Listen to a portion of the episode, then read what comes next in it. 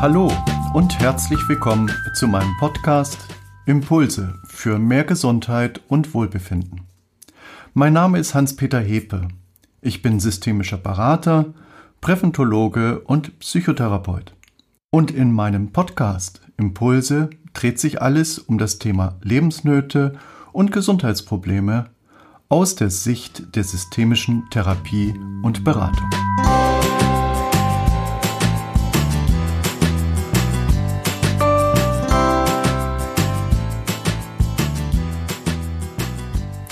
Mein Thema heute Vorsicht, Ansteckungsgefahr. Ärger, Traurigkeit und miese Laune springen leicht von einem Menschen auf den anderen über. Welche Mechanismen stecken dahinter und wie können wir uns vor den negativen Emotionen anderer schützen? Wir alle nehmen ständig Gefühle von Mitmenschen auf.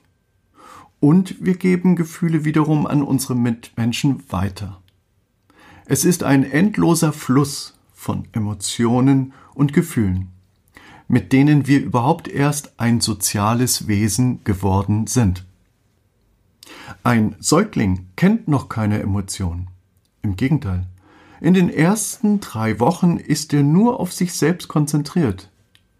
Auf den Abbau von körperlichem Unwohlsein mit Hilfe seiner Umwelt. Sein unreifes autonomes Nervensystem bildet sich jetzt erst in intensiven Wechselbeziehungen mit seinem direkten Umfeld aus. Wenn er mit Hilfe seiner Mutter sein unwohles Hungergefühl in ein sattes Wohlfühlen umbauen konnte, dann bekommen wir nach regelmäßigen Fütterungen bald ein freundliches Lächeln. Es ist gelernt. Und so geht es mit jeder Emotion. Selbst Furcht entwickelt der Säugling erst im vierten Monat.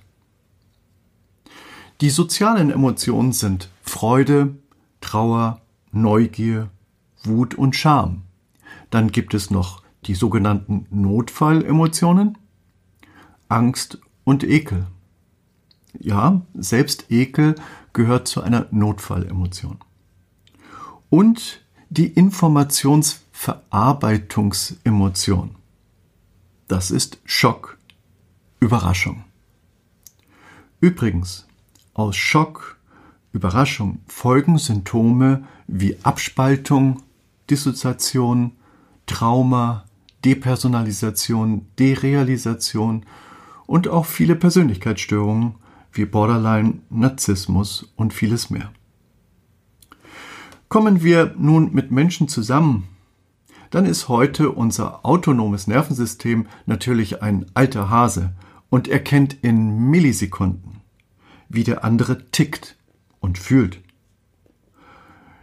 Diese Leistung ist konditioniert aus der Säugling- und Kleinkindzeit.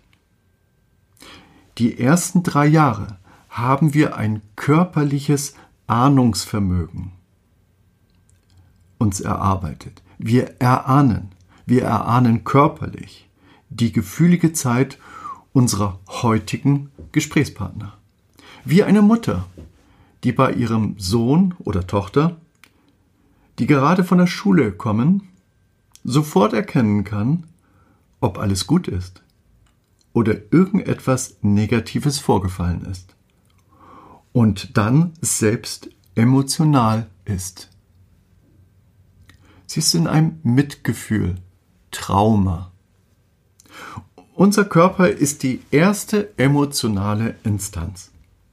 Er ahnt in 0,13 Sekunden, also in 130 Millisekunden, wie der andere sich fühlt. Wir sind Nachahmer der Emotionen des anderen. Wir sind empathisch. Wir haben ein Ahnungs- bzw. Einfühlungsvermögen. Empathie bezeichnet die Fähigkeit und Bereitschaft, Empfindungen, Emotionen, Gedanken, Motive und Persönlichkeitsmerkmale einer anderen Person zu erkennen, zu verstehen und nachzuempfinden. Das ist Empathie. Was hat das alles mit Ansteckungsgefahr zu tun? Jetzt stellen Sie sich einmal ein Säugling bzw. ein Kleinkind vor, das extreme Verlassenheit erfahren hat, eine Mutterentbehrung, einen mangelnden Kontakt erfahren hat, Entbehrung von zwischenmenschlichen Kontakten, ein Mangel an Außenreizen, von Geräuschen, Mitmenschen, Gespräch, Gesprächen, das können Sie sich vorstellen, ähnlich einem Krankenhausaufenthalt, in dem nur sporadisch Außenreize auftreten. Kleinkinder, die eine Mutterentbehrung erfahren mussten, haben im späteren Lebensverlauf sehr häufig Depressionen. Hören Sie dazu auch meine Episode Depression im Clinch mit mir. Persönlichkeitsstörungen und soziale Auffälligkeiten bis hin zur Kriminalität. Und jetzt stellen Sie sich bitte einmal vor, Sie kommen mit so einem Menschenkind, das so viel Entbehrung in seiner Kindheit, in seiner Säugling- und Kleinkindzeit erfahren hat, kommen Sie zusammen. Dieses Menschenkind wird im ersten Augenblick darauf bedacht sein, Wichtiges zu leisten, ein angenehmer Gesprächspartner für Sie zu sein. Aber irgendwie erahnen sie bzw. ihr Körper schon, dass das auch eine Maske sein könnte. Oft zeigt er sich begeistert von ihnen, beteuert, wie sehr sie braucht und erhofft sich von ihnen die Erfüllung seiner tiefsten Wünsche. Dann wiederum können sie ihm nichts recht machen. Er weist sie schroff ab und verhält sich plötzlich beleidigend.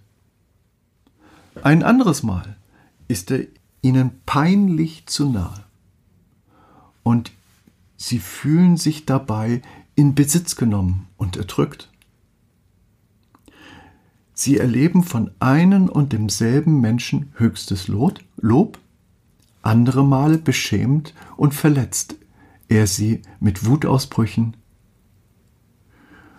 Weshalb wird es uns nicht wirklich klar. Dieses Menschenkind erfuhr Verlassenheit statt Anerkennung. Sein Selbstbewusstsein beruht darauf, dass er kein Selbstbewusstsein aufbauen konnte. Als Erwachsener entdeckt er sein Selbstbewusstsein ständig an seinem Gegenüber, an den Emotionen seines Gegenüber, an den Gedanken und Handlungen seines Gegenüber, im positiven wie im negativen. Konkret, der Betroffene kann unter seiner Entbehrung leiden und Depersonalisation und Selbstentfremdung erfahren. Oder seine Entbehrung stachelt ihn an, sein Gegenüber auszusaugen. Und wir? Wir lassen uns ungefiltert, wie in den ersten Säuglingen und Kleinkindphasen, in denen unsere Eltern sich auf uns abgestimmt haben und in ihrer elterlichen Sensitivität unsere Bedürfnisse erkannt haben, stimmen wir uns jetzt genauso auf unser Gegenüber ab und versuchen die Bedürfnisse zu erfüllen, die wir glauben zu erkennen. Wir kommen mit dem anderen oder aufgrund des anderen in ein sogenanntes Mitgefühlstrauma. Achtung, Ansteckungsgefahr. Zwei emotional völlig getrennte Welten knallen aufeinander. Fehlende Verhaltensanpassung trifft auf übereifrige Verhaltensanpassung. Eine emotionale Ansteckung, wie eine virale Erkrankung. Ein Virus im Wirt. Tatsächlich, Helfer von Opfern können selbst zu Opfern werden. Sie entwickeln ein Mitgefühlstrauma. Dabei dringt der andere tief in uns ein. Wir versuchen empathisch mit ihm umzugehen, was leider den Virus nur verstärkt. Sie können wie Trolle sein, hartnäckig, destruktiv, provozierend und uneinsichtig. Ihr Beitrag? Zu nerven.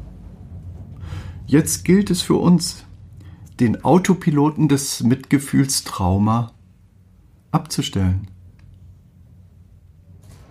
Nicht immer schätzen wir die Gefühle und Motive, Motive anderer richtig ein. Statt sich mit eigenen Vermutungen zufriedenzustellen, sollte man versuchen, neugieriger zu sein, was wirklich im anderen vor sich geht.